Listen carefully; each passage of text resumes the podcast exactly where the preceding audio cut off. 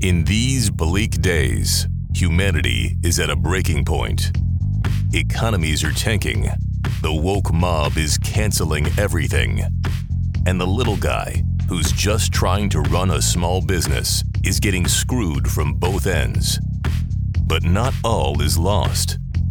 Amidst the chaos, two men offer up their voices in the darkness, dropping 2,000 pound laser guided truth bombs on today's lunacy. Introducing the Sirens of Sanity, David Pridham and L. Bradley Sheafe.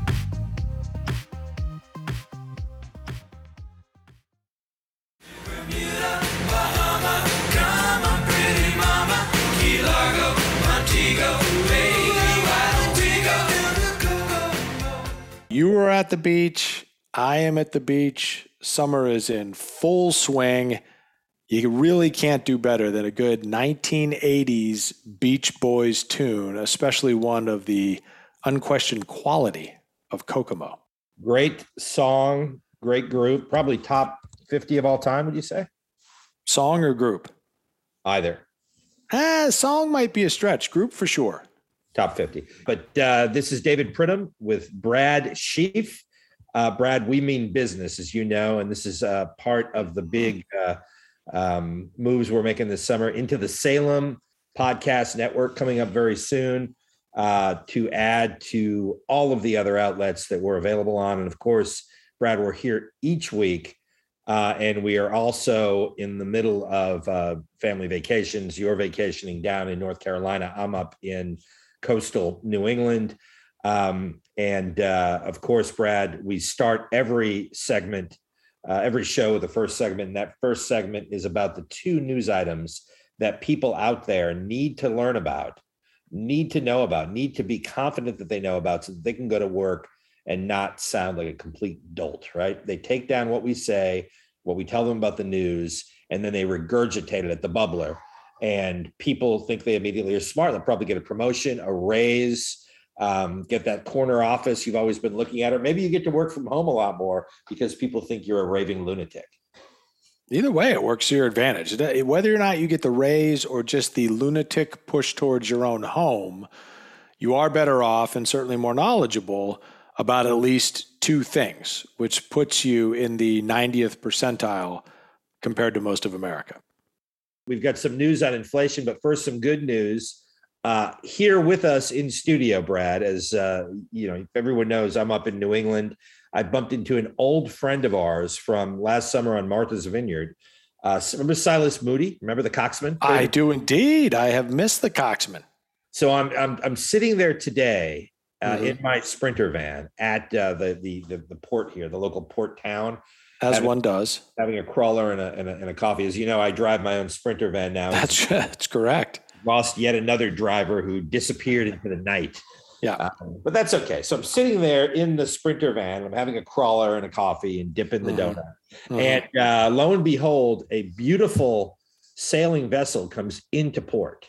Right, sort of like Johnny Depp, right? You know, coming on the tack, as they say. Absolutely. Yes. Just the perfect tight um, little little little twirl jib. Yeah, into the uh, kind of the jib into the uh, into the space where the, uh, the, the the the boat goes on the dock, and off the boat, first off the boat in a blazer, hair perfect with a little captain's hat on and a corncob pipe comes Silas Moody. Unbelievable. Damn good to see now. If you had not lost your 28th driver, you would not have been there, crawler in hand, coffee in hand, just observing the world in time to see Captain Moody set foot onto the dock, and we would have been without yet another week. So all of it has worked out swimmingly. It worked out well, and, and, and I'll never forget the first words he said to me as he passed by me on the dock. Words along the lines of "Ho there, sailor." He handed me a five dollar bill and he said, "Keep an eye on the yacht fella." And then he kept on walking into the nearest bar. again, as one does. So anyway, we've got Silas here. Silas, do you want to say hi to all of the uh, people out there in cable radio and beyond? I would be glad to. Hello, everyone. It's a pleasure to be here today. Pleasure. Yeah, now, well. Silas, I, I, could not help but observe uh, the jaunty angle of what appears to a non nautical man, such as myself, mm-hmm. to be a captain's hat. Have you been promoted from coxswain third class, or is that just a uh, an affectation on your part? That's just a just a prop. A prop. A prop. I like it for the bars for the ladies. Correct. Correct. It's a it's a nice conversation piece. I'm certain that's true. Yeah. Now, does that work out well for you? Does that uh, does that when you go and march into a bar with that uh, blazer oh, yeah. with the crest on it? That works yes, out well. Yeah. Well, I have several blazers with several crests. My favorite is the uh, the blue blazer with the gold buttons, mm-hmm. the Bermuda Yacht Club crest. So you're a member of the Bermuda Yacht Club? No, you're not. No, but you have the crest. Correct. Okay. Yes. And where did you get that blazer? Um, I believe I got it at the Salvation Army in the Bronx. Oh, that's nice. Yes. That's nice. Yes. Yeah. A man of uh, means. So, anyway, this is where we start the show with the two news items that everyone needs to know about. The first, Brad, as we talked about, the inflation index, it's uh, continuing to go up, it's not coming down. Uh, it surged to a 41 year high of 8.6% month on month. Groceries jumped 12%. Gasoline year on year is up 50%. Uh, the misery index is at an all time high, or at least the highest rate it's been since 1977. Um, and it looks like there is no end in sight. Uh, but on Friday, President Biden does plan to speak at the Port of Los Angeles. Um, so, Brad, do you think it, and Silas too, speak in on this if you want. Uh, do you think this is a, a, a good idea that uh, the president goes to Los Angeles to try to uh, end the uh, the uh, inflation nightmare that most Americans are facing, or do you think that uh, maybe more radical action should be initiated? Well, I, I, you know, as usual, I have no idea what the president thinks he's going to do at the port of Los Angeles. I mean, generally, Los Angeles is a big city, and I realize that the president travels with his own entourage, and so he can do president stuff from wherever he may be. But I think if I were presiding over an economic disaster of this magnitude, I would want to give the impression that I was, you know, at the wheel, spending all of my time focusing on it. So I might give that speech from the Oval Office, might begin to address the American people, talk about how I understand the suffering and that I am entirely focused on it. Every one of my people is entirely focused on it, as opposed to gallivanting about in the port of LA, unless he plans to leave the country. I mean, maybe he's going to get on a ship and just say, you know what, I suck at my job. I've recognized it. I'm going to board the nearest tramp steamer and head for points beyond, which uh, apparently, according to the polls, most people in the United States would applaud. But it, I, I do find it amusing that every opportunity he has, whenever someone raises the inflation issue, he just shakes his head and goes, geez, I know it. Isn't it crazy what that war in the Ukraine is doing to our economy? And I, I, he says it as though he actually believes that and believes that the rest of us believe that, which is the most amazing part of it. It's entirely possible he does believe that. He's probably been told that by enough horse holders and sycophants that he honestly believes that the war in the Ukraine is at the heart of the inflation that we're experiencing in the United States and not the fact that our government has chosen to just dump trillions of dollars into a red hot economy. Yep, that's I mean that's obviously a problem and you see consumer staples, right? Food items year on year price increases that are unprecedented. Bacon 15.3%, beef up 12%, cereal 12%, eggs, Brad, eggs, protein 33%. Chicken eggs, duck eggs, dinosaur, alligator. It doesn't matter. Eggs are up. Oh, oh, milk is up 16%. Bread is up 10%. Fruits and vegetables, including citrus that helps prevent scurvy, mm-hmm. up 9%. So, Silas, are you seeing a lot of it on the high? You're on the high seas a lot. Is that correct? Correct. Okay. Do you see a lot of scurvy on the high seas? And how does this increase impact not, your ability to fight it? Not recently with scurvy. Thank goodness. Yeah. Thank what about monkeypox? I haven't encountered any monkeypox as of yet but I am sailing to the Caribbean after this, so I, I don't know how it is down there. I'm not sure about how the monkeypox. Is. Are you armed on your boat? Do you carry a gun? I do. Mm-hmm. I do. So basically, carry, anything goes. You're you're you're basically the president of your little fiefdom when you're out at sea. Yes. In international waters. Yeah. Yes. Yeah, yeah, yeah. Is that how that works in the Navy, Brad? Uh, I believe that to be the case. Once you're outside of a certain distance from the shore, then you are in what they consider to be international waters. That's the way cruise ships get away with having casinos on them, so pretty much anything goes. If Silas wants to, you know, bust a cap, as they say, when he's in international waters, who's to stop him? It's the captain of the vessel. That's correct, Brad. Yep. Well, listen, now it's um, uh, problematic that uh, everything is obviously going downhill, and maybe Silas doesn't see it because he's out at sea so much. But uh, it seems like the president is uh, is in for a rude awakening come the uh, elections coming up this fall. Um, and you know, when you look at the way people are behaving in Congress, you've got these January sixth hearings that are going on about the whole Trump insurrection thing, the greatest insurrection since Marconi's little excursion with the uh, the radio. Um, but uh, look, they are they're they're doing that. They're they're at the same time they're refusing to vote on security details for Supreme Court justices who are being harassed by armed um, protesters. Uh, and the White House won't even condemn that. They won't even condemn people going to people's houses to, you know, quote unquote, protest with live ammunition. Um, so it seems, Brad, like the priorities of this White House are going to get them into a little bit of a pickle when it comes to this fall's election. Oh, buddy, I, I mean, you don't have to look very far, no matter where you are coast of New England, coast of North Carolina, or at our normal headquarters in our homes in uh, Dallas and, and uh, Colorado, respectively. It doesn't matter.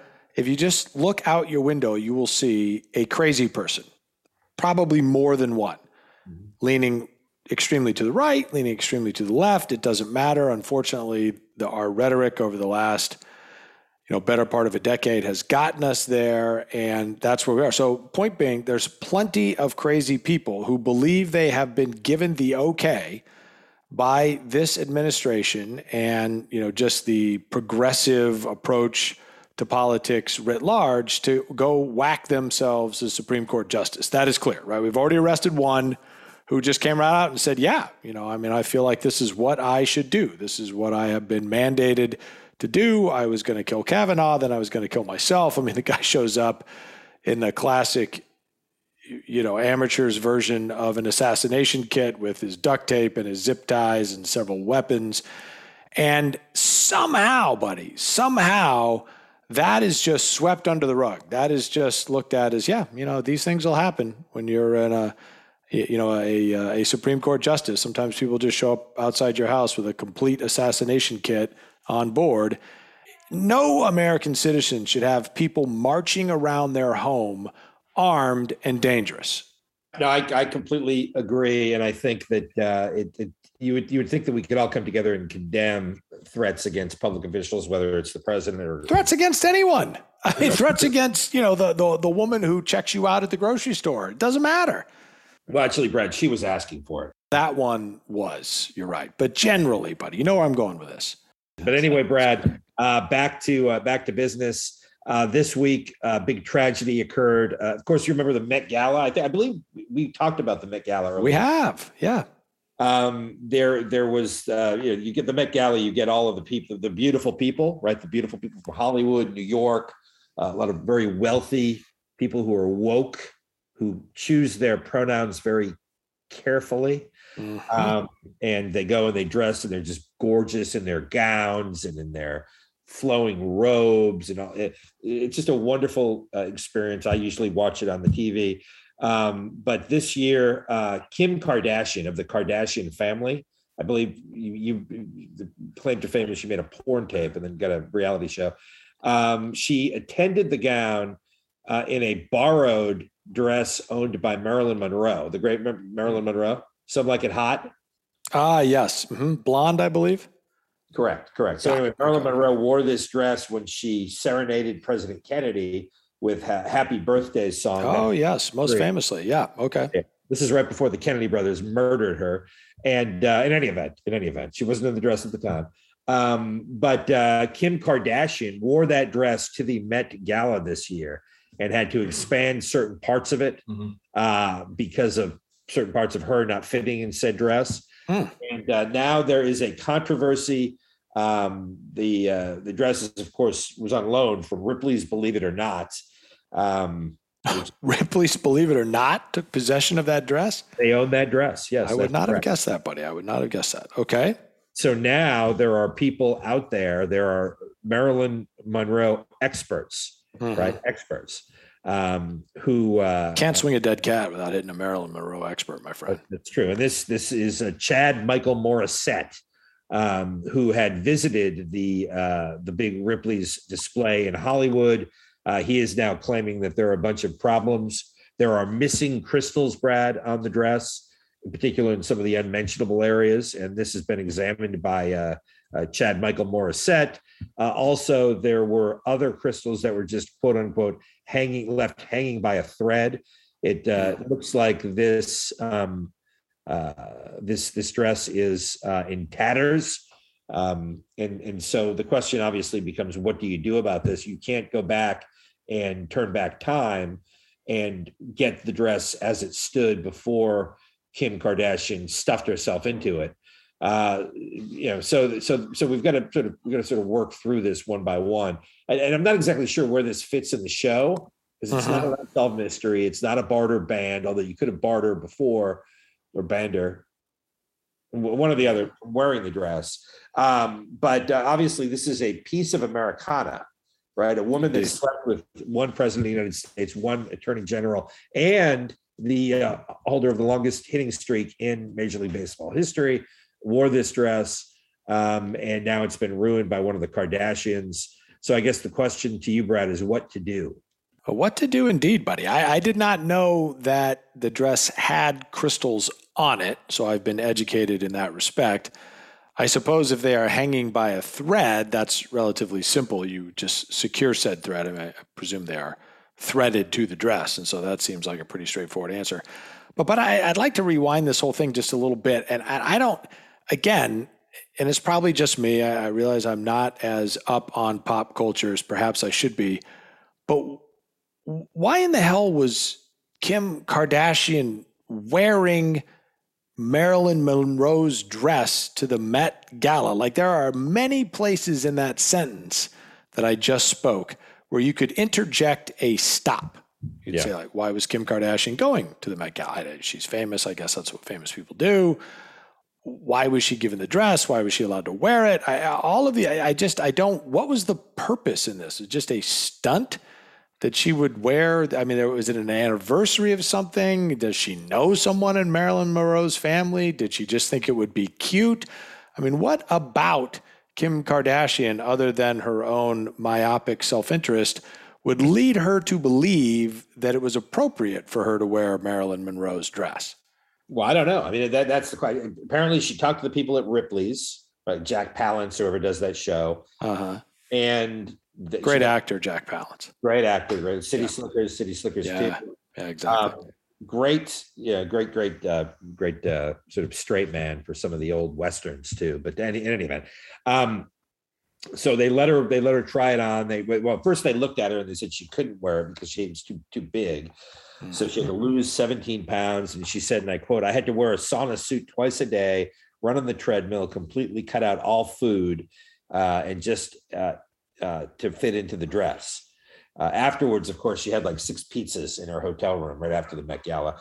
But um, but the, no, yeah, this is she's going to be on the offensive line for the Jets. That's yeah, neither here nor there. Yeah, yeah, pulling guard. But listen, I think the the the the, the, the take. I think you're looking at this wrong. I, I think the takeaway here is that we have people like Chad Michael Morissette who are willing to, on their own dime, by the mm-hmm. way, on their own dime, to go to the Ripley's Museum, which I didn't even know there was one, and mm-hmm. examine carefully this dress to detail all of the damage done by the girth of Kim Kardashian to said dress. I mean, this is a piece of Americana, right? This is very similar to the uh, um, the Betsy Ross flag, a Paul Revere tea set, um, yeah, that type of thing, right? When, Joe Biden's boxer shorts. So this is what we're this is what we're talking about. It's a piece of Americana, but we have people so interested in this, like Chad Michael Morissette, uh, that they're uh, willing to stand on that wall for all of us, Brad, and protect these national treasures. Well, buddy, I'm glad you brought that up because that that is a point that I missed. Is you know where we could have also interjected stop signs into this would have been the whole idea of someone who appears to be a private citizen who purports to be an expert in dresses, particularly those belonging to Marilyn Monroe, particularly those that have crystals on them, particularly those that have had a erstwhile porn star stuffed into them and then worn to some form of gala. Uh, he seems to be an expert on all of those things. And where was he when this whole thing was in the offing? I mean, you would have thought with people gluing themselves to floors or securing themselves to the French Open tennis nets or you know other forms of protesting jackassery that Mr. Morissette could have, you know, maybe glued himself to the dress or, you know, something of that nature and prevented this whole tawdry scene. So where where was he? I mean, you want to talk about day late and a dollar short. In, in, any event, Silas, anything to add on this? I think you guys did a did a really nice job covering that. Thank you, thank yes. you. Okay, Brad. Well, let's uh, with with that great input. It's a wonder we don't have guests every week. Let's um go ahead and move on to the Biden watch. We talked a little bit about Biden and the economy earlier on. Um, we now have um, the new White House press secretary, who, by the way, is just just terrific, just terrific. And, and actually, she has pointed to sort of a different take on the economy. She said that the uh, Biden agenda has sparked a his quote a historic economic boom um, and this, in light of the fact that the Dow plunged into bear market territory this week, um, claimed uh, she also claimed that Americans are quote well positioned to face the challenges thanks to thanks to President Biden to face the economic challenges that they're seeing. As we said, inflation is sky high. Um, people are paying record amounts of taxes to the government. It's just literally sending money out to the states for these crazy, still for these crazy uh, COVID programs that just don't work. Uh, yet uh, Karine Jean Pierre uh, says that the American people are better than ever positioned um, to face any challenges because of the historic economic gains made by the Biden agenda. So the question, I guess, is I mean, are these people nuts? Well, buddy, they're they're only nuts in the same way that any extremist is nuts, right? I mean, these folks, you, you got to recognize, and I think most people do, that progressivism at the levels at which it's being currently played in our government and in other places around our country is a religion, right? And so it's it's ironically a religion that largely removes the idea of a god, but it is a religion, right? It has rules and you follow those rules or you place yourself in a position to suffer the wrath of the orthodox, right? I mean, and if you you think for as I you listen to my voice, you're like, wait a minute, they have a religion. Uh, think about it for a second.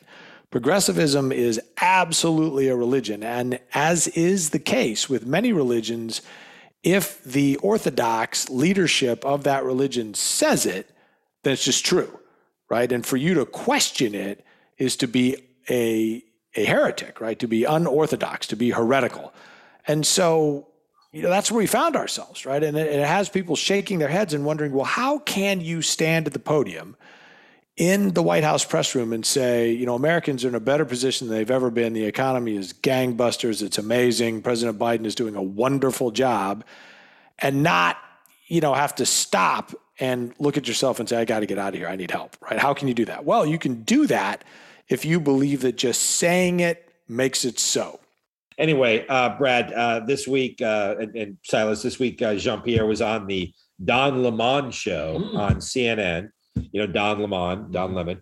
Um, and he, he, he basically asked her, he said, Does the president um, have the wherewithal? Is he capable of uh, actually running again and winning an election? And, um, you know, this coming from Don Lemon, who is you know, a very, very progressive liberal dude.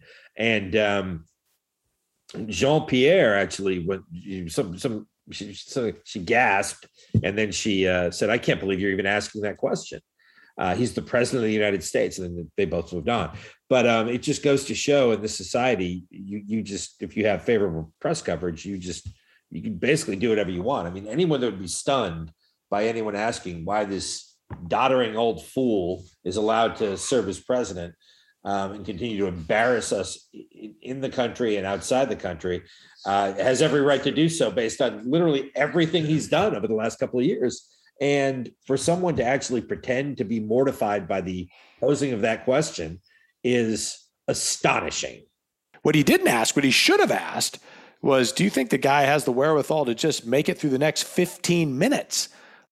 I mean, at this point, whatever will be, will be. Um, but uh, next, Brad, we go on to the royal family. I know how you love and admire the royal family. It's a big week for the royal family. Jubilee. Silas, probably there. Were you there? Yeah. The Jubilee? No, I didn't. I was not invited. Not invited. Surprise. I'm not. I'm not welcome in England anymore. Ah, okay. Wow, the whole island?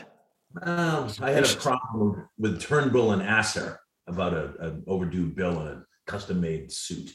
There you have it. Bounced from the country, Well, banned or barred, depending how you. Well, uh, that, that's another segment. But in, in any event, big, big uh, goings on. The Queen uh, just had her jubilee. I believe that's Brad. What do we? s- s- 150 years of, of Oh, at least. Yeah, at least. 150 years on the on the throne.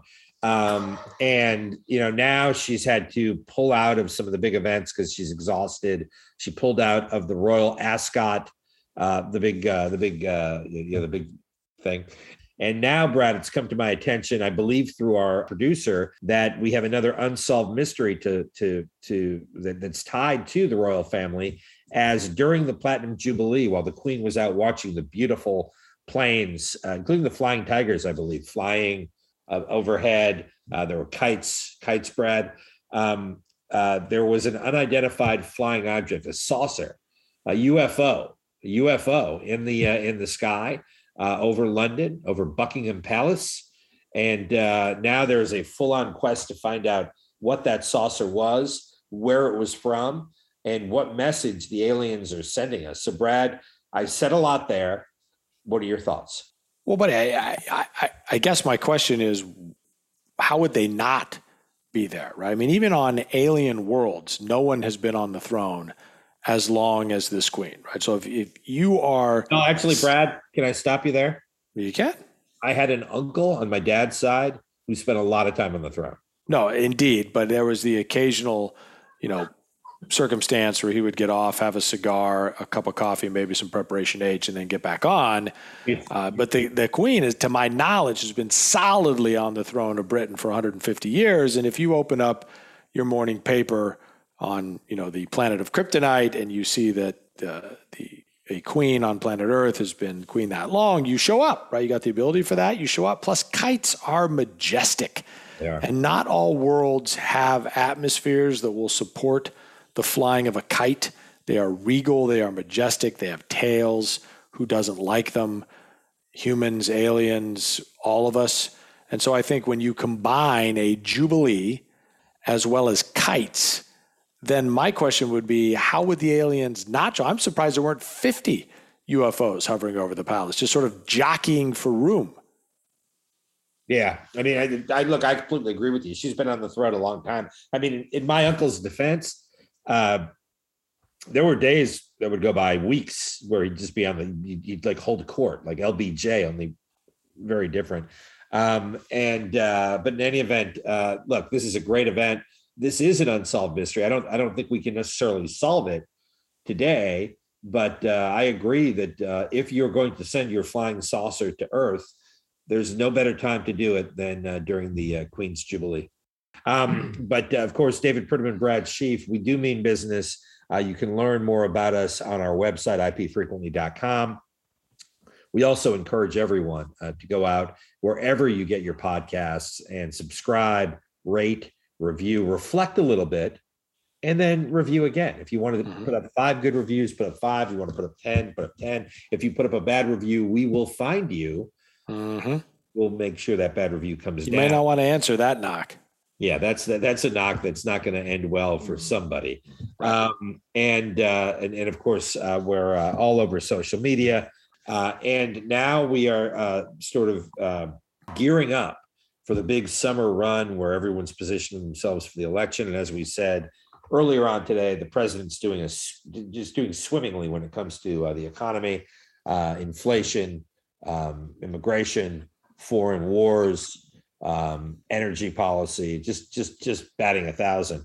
Um, and uh, as you see the polls start to really show that the Republicans are most likely going to take over the House with a historic wave and take over the Senate with a closer wave, uh, you have people starting to react on the Democratic side to what could be a loss of power. And this week, Brad, the squad, Representative Bowman is a member of the squad, and he has he's the, the a male member of the squad. Like, wow, I didn't, yeah, okay, good for yeah. him. Uh, he has uh, he has predicted there will be a civil war if the Republicans take control of the Congress in the midterms. He said in no uncertain terms that this is war, uh, and he said that the socialists will rise up and uh, it would embolden uh, socialists to go out, socialists everywhere really, to go out and fight uh, physically in hand-to-hand combat type thing mm. in the streets uh, to not allow the Republicans to take over the House and or the Senate. Uh, Brad, do you think this is responsible governing by Representative Bowman? Well, it certainly sounds like it. I mean, I, I don't know what else you would say if you were you know, inclined to be influential in a democracy other than if you don't vote the way I want you to vote, I will threaten you with violence. See, that seems like the way you would want to go in a democracy. And the, the one area where you may want to be a little bit careful is you may, just, you know, may, stay with me here for a second, may wander into a tad bit of hypocrisy if you are also parading around with respect to the January 6th insurrection, as I believe it's being called. So it's a little difficult for you to take the position on the one hand that when, again, your political opponents get out of hand and unruly and implement, engage in violence, while on the other hand saying, hey, if you don't vote the way I want you to vote, then I will threaten you with violence. So seem to be, you know, oddly similar. Yeah, you know what's interesting? I in in the context of the January 6th hearings, you have a lot of people who are just up in sort of like um, Jean Pierre when hmm. asked a question about Biden and his uh, capability to run again and eventually to function as a human being, being aghast. You have a lot of people who have very short term short term memory, right? Because mm-hmm. everyone at this January 6th hearing is, is outraged that anyone would question the results of an election and go so far as to talk about not seating certain um, electors from certain states. When in 2016, uh, you'll recall, many celebrities did a commercial where they talked about resisting and they talked about electors voting their conscience, even if it went against what their state uh, electorate had voted for. Um, many members of Congress didn't want to and, and voted against uh, certifying the election results. And none of that was an insurrection. None of that was unpatriotic. None of, none of that resulted in them being called traitors. Um, and, and I don't, I'm not saying I necessarily agree with some of these election theories or the vote fraud theories, but at the same time, um, the double standard is just unreal in this in this country. And people like mm-hmm. this who you know, decry violence on the one hand, deploy it on the other to meet their you know, the ends that they want. Well, we we saw that, right? I mean, we had all of this, you know, unquestionably left. I mean, not not even covertly, right? I mean, we had all of this leftist violence, primarily in the Northwest, but in other cities, like Austin as well, where there was no one was being shy about it, right? It was Antifa. They are the anti-fascists. They are very leftist and you know they were burning things and killing people and you know just disrupting commerce and all of these things and of course that was fine right because that was following the orthodox deployment of their religious principles right so again when you look at this through the appropriate lens and you recognize that it is a religion then they're allowed to do whatever they want to do right because they are practicing the Orthodox religion, and no amount of violence, no amount of extreme behavior is too much when you're on the side of right. Yep, it's unreal. I, I do think the day of reckoning for a lot of these lunatics is coming um, this fall. Uh, Silas, do you have anything to say about this? Have you encountered a double standard at all on the high seas? I have not. Have you ever encountered a double overhand knot? I have. See, there you go. Uh, the next, Brad, big news the WHO, the World Health Organization, for those of you tracking at home, um, uh, uh, is now out. And again, we're, we're talking, one of the reasons Silas is here uh, is to talk about some of the diseases he sees in the high seas.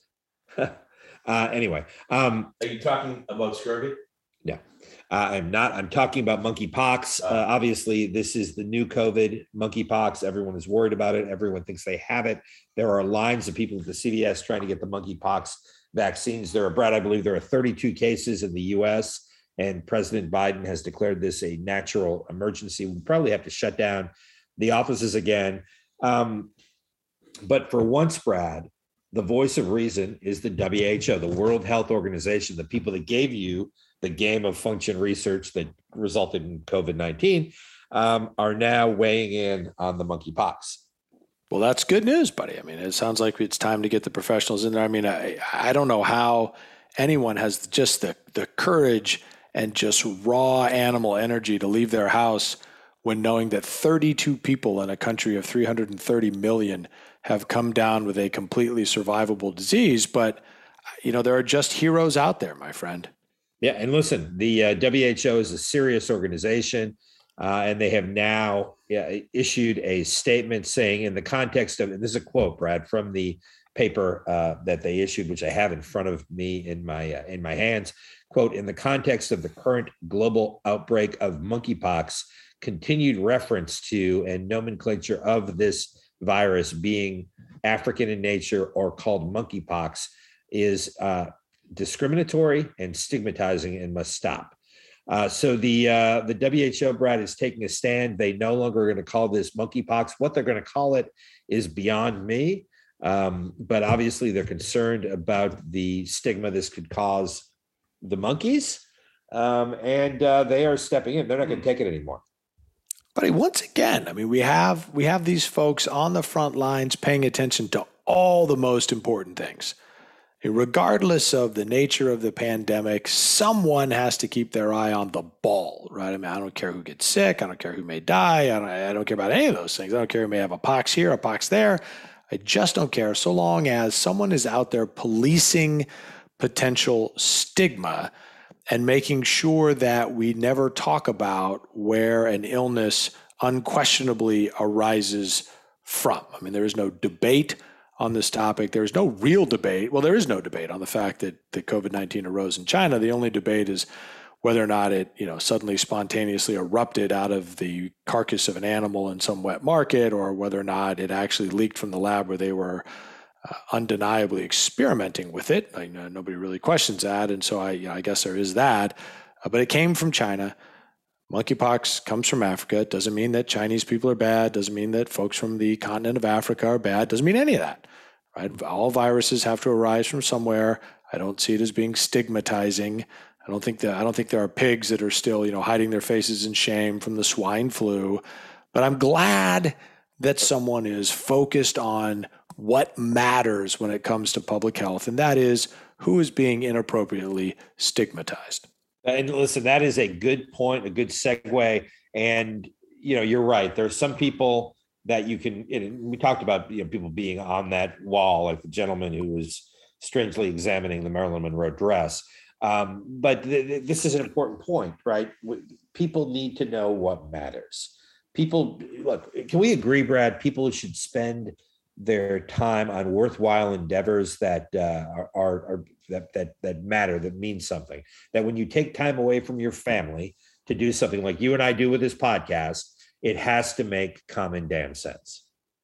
Well buddy I, I would hope so but unfortunately uh, we uh, we we walk around with skewed vision these days here in the good old Estados Unidos. So uh, what amounts to common sense anymore is far different today than what both uh, my grandfather and your grandfather would have labeled common sense. Well, that's true, but I give you as Exhibit A for what uh, what is what is going on, something right in the world. Happy the elephant, Happy the elephant at the Bronx Zoo, Brad, uh, an Asian elephant. Happy has been there for more than forty years. Okay, forty years. Uh, recently, I think a couple years ago, a group a group of uh, individuals uh, from the quote non-human rights organization uh, mm-hmm. animal advocacy organization filed a writ of habeas corpus um, to try to get uh, Happy the Elephant released into the wild, supposedly somewhere in Queens. Um, and in order to file the writ of habeas corpus, you typically have to be a person. So this non human rights group litigated the personhood of Happy the Elephant all the way up to the New York Court of Appeals, which in New York is the Supreme Court. And by a five to two decision, Brad, a five to two decision, seven justices on the New York Supreme Court's presumably lawyers um, decided that the elephant, Happy, in the Bronx Zoo, been there 40 years, um, was not a person, which means, which means that two justices on the New York uh, Supreme Court uh, found that uh, uh found that Happy was a person and was capable of having a uh, you know a, a writ of habeas corpus filed on its behalf. Uh, presumably would sign it with a hoof print, I guess, or maybe a little wave of his tusk. Um, but Brad, it seems like we're doing all the right things here, and the guy examining the dress is looking better and better. Yeah. Well, I, buddy, I, I'm I would not have been the least bit surprised if you had told me the New York Court of Appeals had come down five to two that the elephant was a person for purposes of a writ of habeas corpus. I mean, I'm a little bit pleased that it was only two of those folks who theoretically have college degrees and attended a law school, graduated there from, probably passed a bar, likely worked in the legal profession someplace, and probably had a judgeship prior to this one. That it was only two of those folks who looked at all the facts of this case and said, you know what we need? We need to be taking better care of elephants. What were you going to do if you won? Were you, you going to take an elephant that had lived its entire life in captivity and, and, and do what? put, put it in the wild? You moron. Well, listen, listen, Brad, and, and I would, and I, when I, and I've, I've studied this now because this is something that's come up, um, uh, come up before. So the, the legal team, and some call them the dream team, others do not. Um, the legal team that brought this case, this isn't their first rodeo, so to speak. In 2018, this legal team uh, filed a another uh, habeas corpus motion in the New York Court of Appeal. I went up to the New York Court of Appeals on be on behalf of two un, on behalf of two unnamed chimpanzees, Brad. And hmm. uh, at that point, the court rejected the um, the writ. That was a, a 7-0 decision, but now five to two. And one of the justices that uh, dissented from this opinion uh, with the with the elephant concurred in the chimpanzee case. I believe it's something similar to the Scopes monkey trial. Hmm. Eugene M. Fahey, a judge, a lawyer, a serious adult, wrote in his dissenting in his concurring opinion of the chimpanzee case quote the issue of whether a non-human animal has a fundamental right to liberty as a human protected by the writ of habeas corpus is profound and far reaching it speaks to our relationship with all the life around us. Ultimately we will not be able to ignore this issue end quote. So um, Brad, it looks like uh, some of the justices are coming around. They weren't in the camp of the chimpanzees. They are in the camp of the monkeys or the elephant. I, I, at this point, I don't even know what I'm saying. Um, but uh, listen, this is going to be these, these lawyers are going to be back, and they are not going to stop until we declare non-human animals human. Yeah, well, there you go, buddy. I mean, that you know, the, he he said it all. He said, "I don't know how we're going to continue to get away with treating non-humans." Mm as though they were non-humans. I don't know how you can, on the one hand, declare something to be non-human and then say, but it has to have human rights. Those two things sort of don't go together.